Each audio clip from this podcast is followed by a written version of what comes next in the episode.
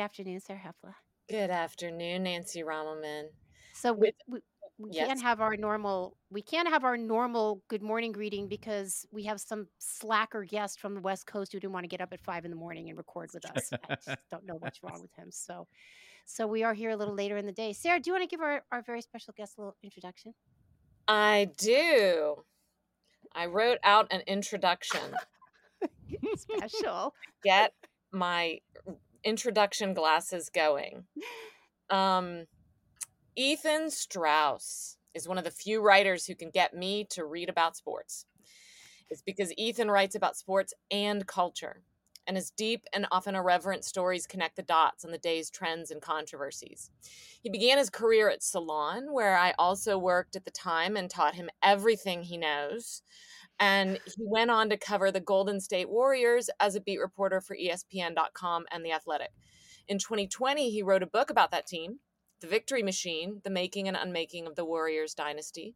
But two years ago, he boldly changed tracks to launch his own Substack, House of Strauss, where he pumps out an impressive amount of content, including regular commentary on the strange world of sports and podcasts with an eclectic group of thinkers, including sports journalists like Bomani Jones, cultural critic, critics like Chuck Klosterman, and Substack luminaries like Matt Taibbi and Katie Herzog.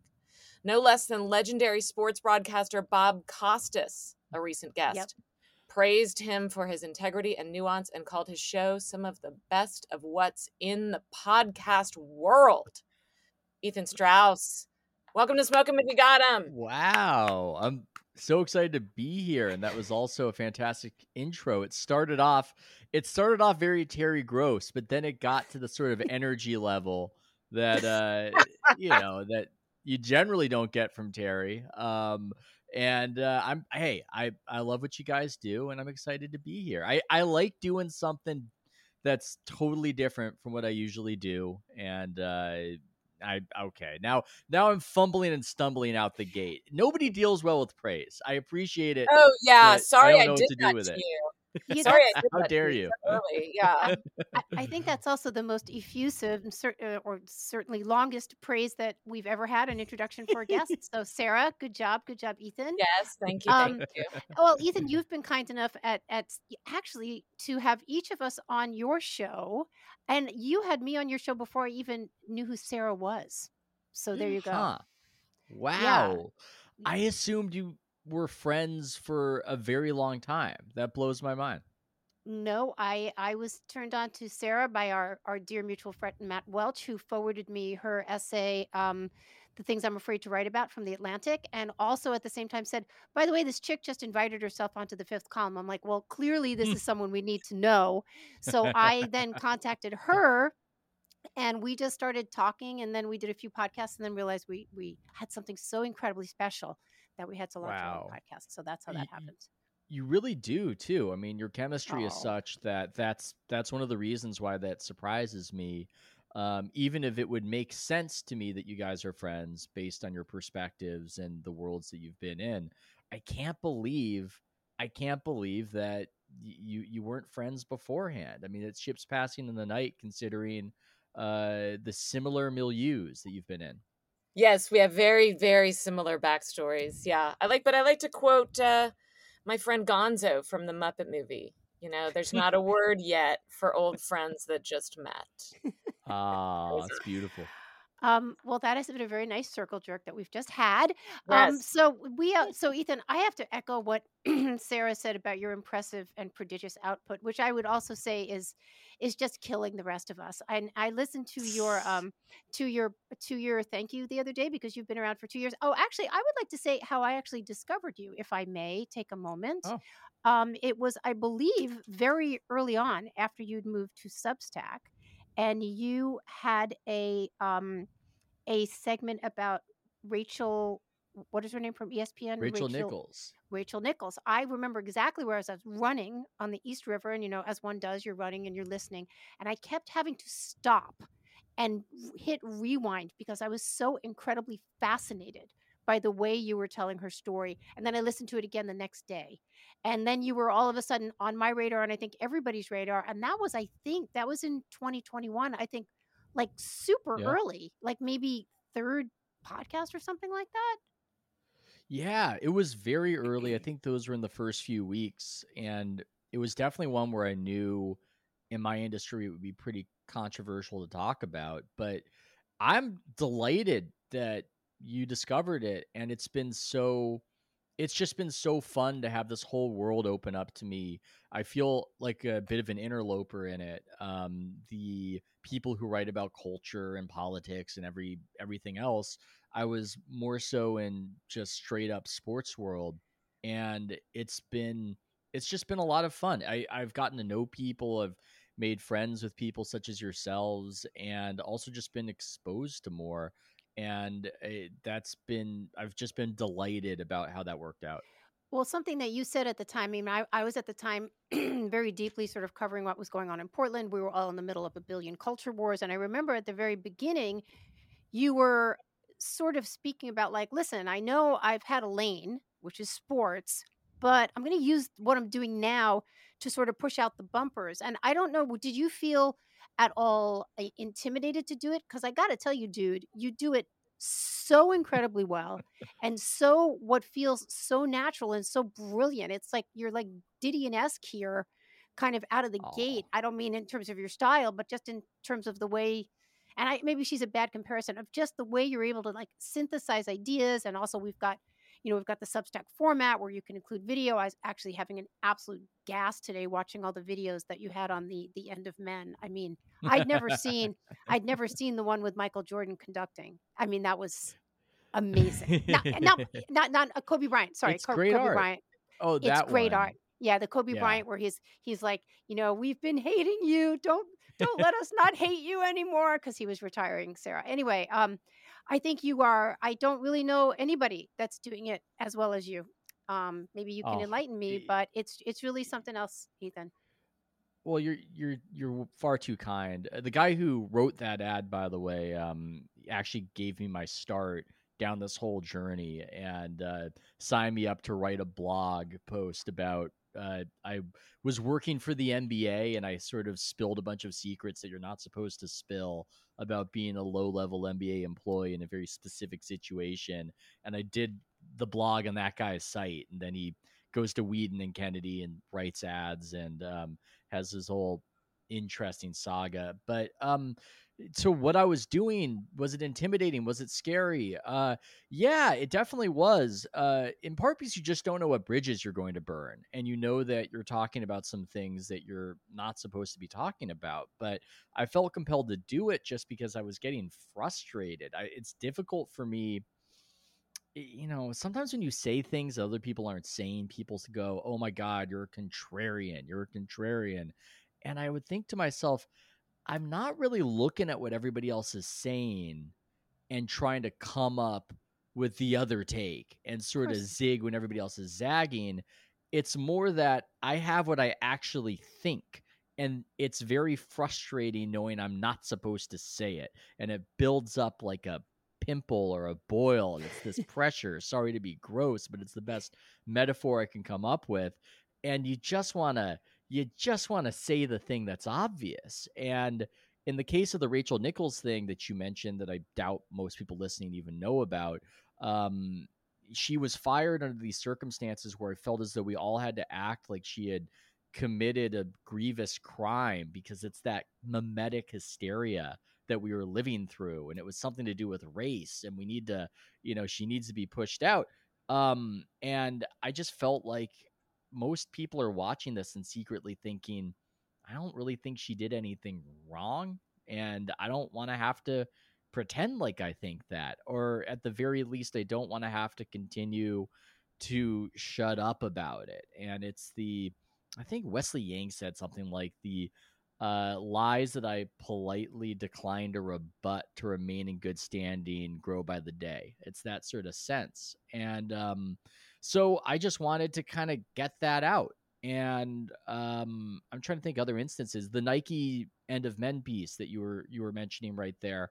I, I feel like there was one sentence that's my favorite sentence in it, and it, it wasn't really eloquent at all. Um, it was very simple, and that essay is about how Nike they had mostly male uh, mostly male customer base, two to one, which is unusual for an apparel company. So their advertising was pitched to men in a way, and it was uh, irreverent and athletic and, and and everything else. And they created some of the greatest ads anybody had ever seen. And even if it's corporate, it was it was really good art. And the current stuff, it's the you know very preachy, very ideological, and it's not good. It's cringe. And I think I just said something to the effect of, "We all know this new stuff's bad." Like we all know it's bad. We don't we don't have to pretend. We all know the old stuff was good and the new stuff is bad. You know let's not really bullshit ourselves. And it's that kind of sense of yeah it's not fashionable to say that necessarily but can we just say what we're all thinking?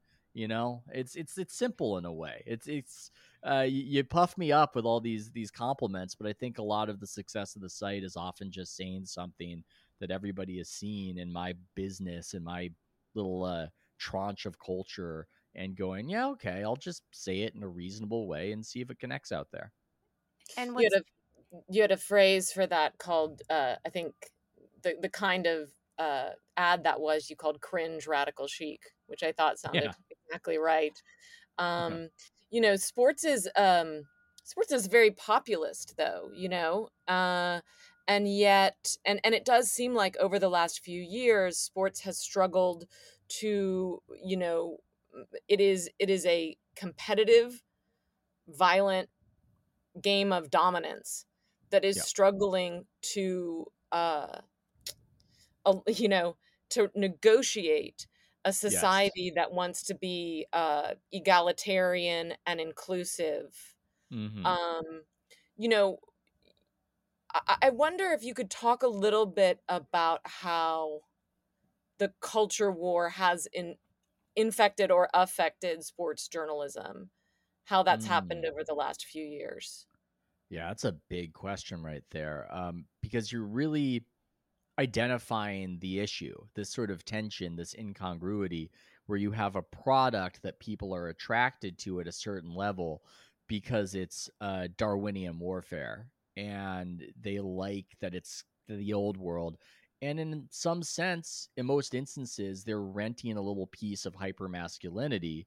You know, there are women's sports and people like women's sports, and there are situations where they are very popular. But for the most part, it's it's just a highly masculinized space, and the toxic masculinity is what attracts people to it.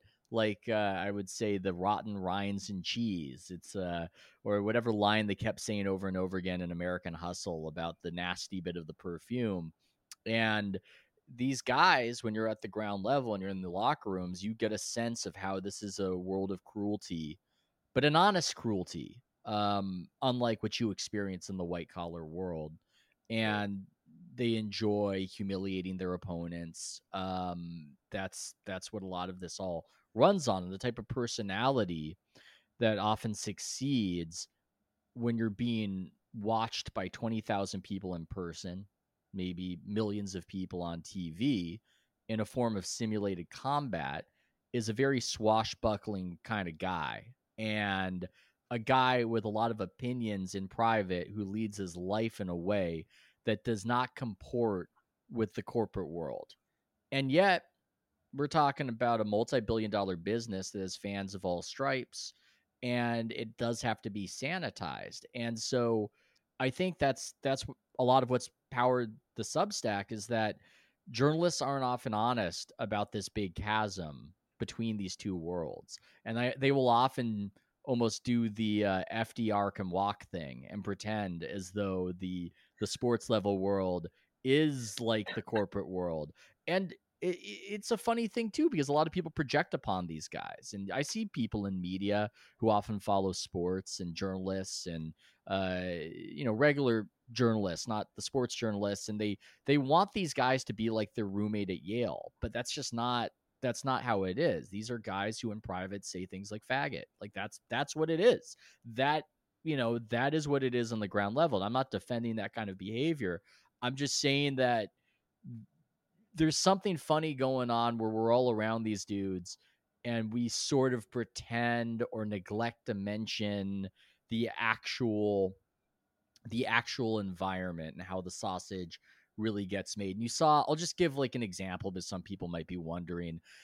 The NBA was really big on how we love when our players express themselves. You know, Donald Trump and LeBron James went to war with one another. And the commissioner of the NBA was saying that he was proud of LeBron expressing himself and lashing out at Trump. And he likes when his players do that. And the thing is, the problem is, is that he doesn't actually mean that literally, right? He he meant it in that specific context. That's a mainstream enough in the circles he runs in viewpoint. The NBA, most of their fans vote Democrat. Lashing out at Trump, that's that's okay. That's within the boundaries. But he said, I like when my players express themselves politically and say what they really believe. Then you have, you know, a year or two later, Kyrie Irving out here talking about the vaccine being bad and something he doesn't want to really engage in and revealing that he's a black Hebrew Israelite who believes that his people are the real Jews, uh, which, I mean, anti Semitic opinion or just things about the Jews that would not be great and polite company, that, that is not a small cohort of people within the NBA in the locker room and talk that way, by the way. And it was all hell breaks loose. So Adam Silver, the commissioner of the NBA, literally didn't want that to happen. And you almost, it, it creates just funny scenarios where the league is espousing that they're one thing, they're trying to kind of curry favor with uh, certain groups of people. Um, they want the players to be personable, they want them to be on social media, but they really can't handle what's actually happening beneath the surface level. And these incongruities are just fertile ground for a site such as mine. Uh, well, I don't know if it was in the past that they could handle that incongruity or if it just really was a moot point because we were not all being invited at every minute to be part of the incongruity, Yes. right? I mean, back in the 1960s, the Yes. 1970s, like we heard, yes, Wilt Chamberlain apparently had sex with a thousand women, but like that's all we know. Like it didn't really go any further.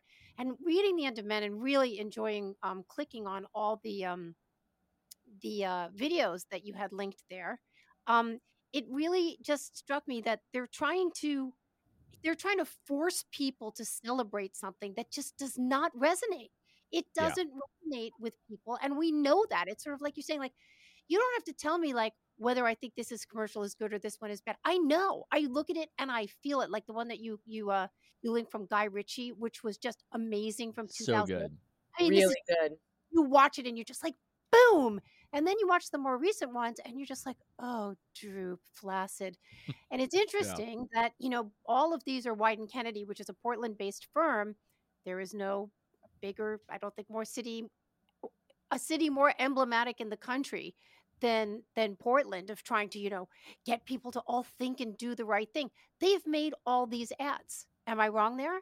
They've made Yeah. all these ads and and they have gone from understanding that you have to give people to things they might not even know why they're responding but they are to now like we're responding by going droop and it's like I, I I I listened to I don't know have you listened to the um the new podcast from Rick Rubin uh, Rick Rubin called Tetragrammaton I listened to the one he did with Phil Jackson, which was uh, great. which which created a lot of controversy. Oh, uh, and Why? I I found it fascinating because Phil Jackson talked about being amused by the social justice jerseys that the players Right, wore right. in the 2020 But- bubble playoffs, and he was kind of mocking. You could tell that he uh, didn't think well. He didn't think well of the politicization of the league, and he thought it was bad. And it was just one little thing, one little aside at the beginning of this very long, interesting like- conversation. Yeah. But it, that's sort of exactly what you're saying. It's like everybody's thinking it, but no one's saying it. So Phil Jackson says it. Phil Jackson isn't isn't coaching anymore. I think he's not coaching, you know, the Yeah. NBA anymore. He's allowed to say this. He's allowed to have an opinion. Many many people had that same opinion. Um, I love that episode. I also love the one with Owen Wilson, who I, I really didn't know that much about, but he had one. His most recent one is with a guy from um, Ogilvy and Mathers. His name is Rory Sutherland, and he talked about sort of exactly this when you try to sell things to people that you think you sort of talked about it like the the whale what did you call it in um Oh, the something or- undecided whale, like the big Right. cohort that right companies focus on because they've got one cohort locked down, but they have that embedded growth principle. So they dream on this undecided whale. If we could get that whale, Nancy, we could be rich, rich beyond the- our wildest dreams. The weird thing with what let's say Wieden and Kennedy is doing now, going after this undecided whale, they already had the whale, but now they're going to Mhm. go after what turns out to be actually a very small minnow of of the of who their commercials are actually going to appeal to. Meanwhile, the people that have like stuck with them for 40 years, I mean, I don't know if it's going to disenfranchise them, but it's not entertaining them. Yeah, it's not. But then again, there are so many aspects of this because the conservatives will say get woke, go broke, but there are some companies that have a near monopolistic hold uh, in their respective sector. So I don't even know if it's possible for Nike to go broke, which might inform why their ads have gotten bad. Back when it was more competitive, they actually had to resonate. Uh, right now, they can do a pretty bad job, and they can still they can still make it through. But I totally agree with you. I mean, one ad that comes to mind is one that they did around the time of the uh, Olympics and the women's national basketball team, where the ad it's this teenage girl. Uh, she's got a you know hair in an interesting way. She's you know she she's a cool kid and she's sneering at the men's basketball team to pump up the women and talking about all of history is dominated by men. That's just the patriarchy, she says. And you know these like women on the women's basketball team they make alexander the great look like alexander just the just alexander the okay. Um and it's really hammering home this strange uh misandry message to pump up the the women's basketball team that a lot of women frankly don't follow and aren't interested in and i really don't know i don't think there's a huge population of women who go, Yeah, I hate men and I love watching the women's national basketball team and I'm going to buy Nike. That doesn't that It's doesn't tiny. really seem like a big cohort and it's not a good ad and it's utterly not. forgettable but for our mention of it here. And you mentioned the Guy Ritchie ad. See, that one's interesting to me to to identify because it's amazing art. Just it was a technical achievement. Incredible. Incredible. Um, it's POV and POV a while ago. I can't remember if it was 2007 around think it was that era. Yeah. And or- yeah. It- around that era, and it's tracking the trajectory of somebody who comes up and makes it in big time European soccer, and from the moment where he is in the minor leagues. Uh, of whatever they call it, and he uh, he hit, you know kicks a free kick, and Arsene Wenger, uh, the you know uh, storied Arsenal manager, is watching him, and you're watching him go through the trajectory and um, of playing at the club level with these other stars. But what it is is a straight male boyhood fantasy realized from the POV where he's you know he's dating the models he's signing some breasts he's uh the sports car. Yeah, he's impressing his father with the sports car that he just bought. And I think even if you're not a straight man who's into soccer, it resonates because you can recognize that as a real fantasy that people have. that, that that's a real thing.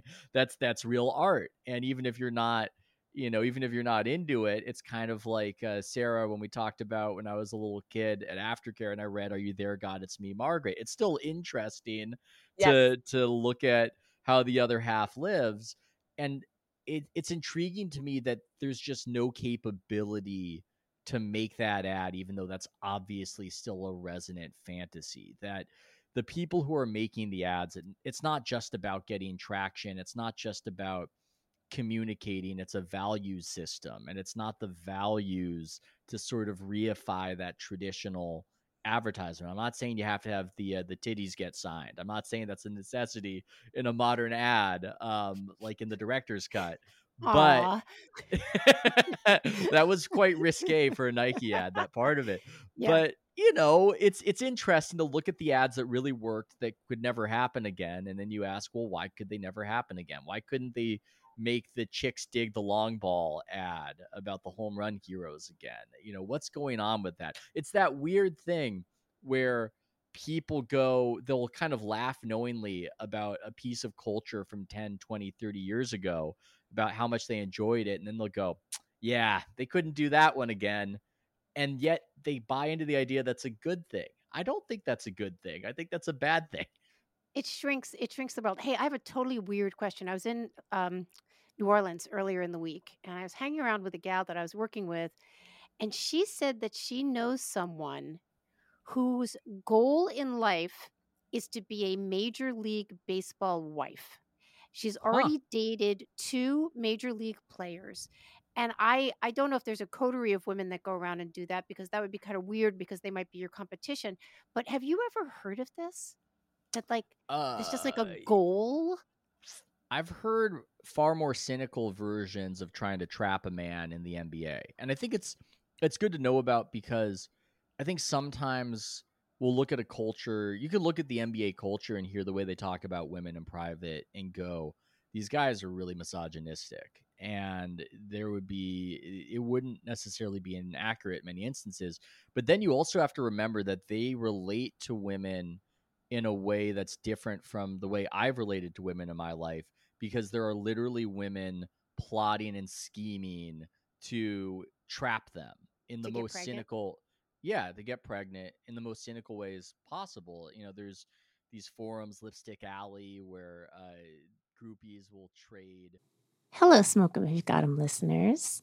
If you are hearing this, that means you have just listened to the free portion of our, oh, I don't know, biweekly episodes with Sarah Hepola. Sarah Hepola, who's just so busy right now, she could not record this little uh, interim moment for you. Um, we're happy to have you here as a free subscriber. If you'd like the entire episodes, please go over to smokeempodcast.substack.com and sign up and subscribe. Then you will get the full episodes every week, plus some special things we drop for you on the weekends and our monthly, our first Sunday Zooms. Again, to get the full fig, that is smokeempodcast.substack.com. Thanks.